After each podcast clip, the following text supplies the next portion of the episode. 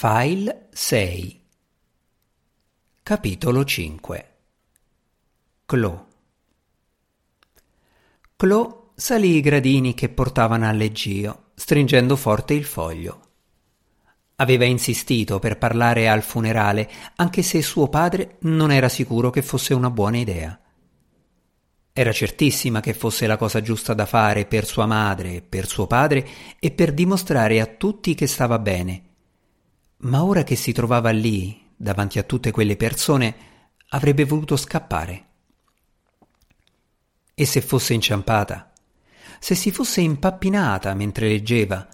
Se fosse scoppiata a piangere? E se non avesse pianto? La cappella era piena, tutte le panche erano stipate di gente, spalla contro spalla, e c'erano altre persone in piedi all'ingresso e lungo il muro in fondo. Era la stanza più grande del crematorio, ariosa e luminosa, con il soffitto alto, grandi finestre e pannelli di legno chiaro. Appena ebbe poggiato il foglio sul leggio, Chloe rivolse lo sguardo alla folla. Suo padre era seduto sulla prima panca a destra, con le spalle curve, le mani strette e la testa china. Aveva una ruga profonda al centro della fronte, i capelli arruffati e un'espressione strana che aveva da quando la mamma era morta. Era come se la pelle gli si fosse afflosciata sulle ossa. Però non piangeva. Chloe sapeva benissimo che aveva esaurito le lacrime. Finché lei non si era alzata, lui le aveva stretto forte la mano, tanto da lasciargliela dolorante. Seduta accanto a suo padre c'era nonna Sinead, con la schiena dritta e lo sguardo fisso su Chloe. Dietro di loro c'erano altri parenti più lontani. Sua madre era figlia unica e aveva perso entrambi i genitori. C'erano però vari cugini e zie, anche se Chloe ne riconosceva vagamente solo alcuni.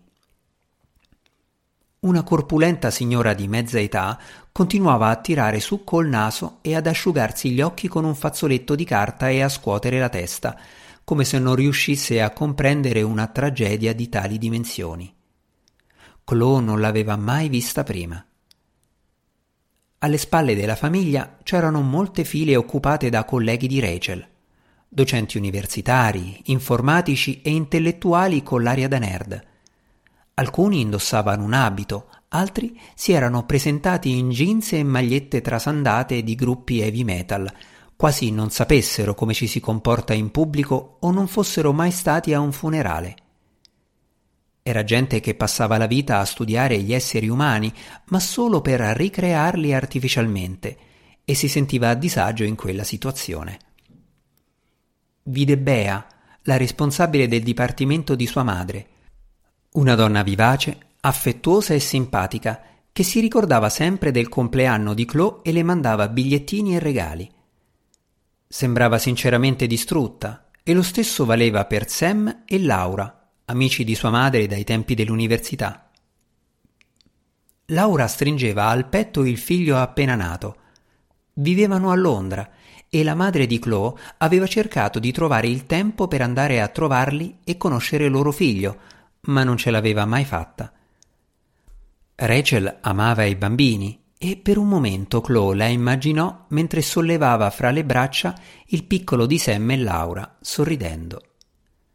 Si sentiva sul punto di crollare. Il lato sinistro della cappella era stipato di amici di Chloe e delle loro famiglie. C'erano alcuni suoi insegnanti, conoscenti e amici di famiglia. Vide Amy e Jess, le sue migliori amiche, e i loro volti le diedero la forza. I colleghi di suo padre formavano un gruppo a parte sulle panche in fondo. Avevano chiuso l'ufficio ed erano venuti a sostenerlo. Chloe immaginò che i tre giovani trasandati e dall'aria nervosa accanto alla porta fossero clienti di suo padre. Proprio alle loro spalle vide una testa squadrata con capelli corti striati di grigio. Luke, l'ingegnere meccanico che lavorava con sua madre, stava in ultima fila con le mani nelle tasche dei jeans e la testa bassa. Perché non era seduto insieme agli altri colleghi della Telos? Era un tipo strano. Chloe l'aveva incontrato qualche volta, ma non sembrava mai in grado di guardarla negli occhi. Sapeva che non era mai piaciuto a suo padre, ma sua madre era sempre stata fedele a Luke. «È straordinario», aveva detto sua madre una volta. «È maleducato», aveva replicato suo padre. «È brillante a sufficienza da giustificare la sua maleducazione». Nessuno è così brillante da giustificare la maleducazione. Chloe si chiese cosa avrebbe pensato suo padre vedendo Luke in fondo alla cappella, seminascosto, ora che non c'era più sua madre a difenderlo.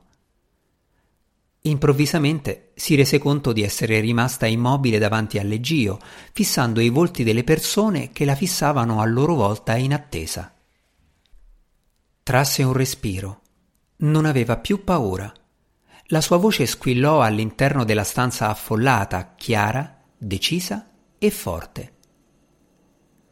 Un momento, una parola o due. Alla Repubblica ho reso dei servigi e ne sono informati. Basta così. Vi prego che nelle vostre lettere, quando riferirete questi tristi fatti, li presentiate come sono, senza attenuare o aggravare nulla per malanimo. Direte allora ad uno che nell'amore fu malaccorto, ma fin troppo ardente.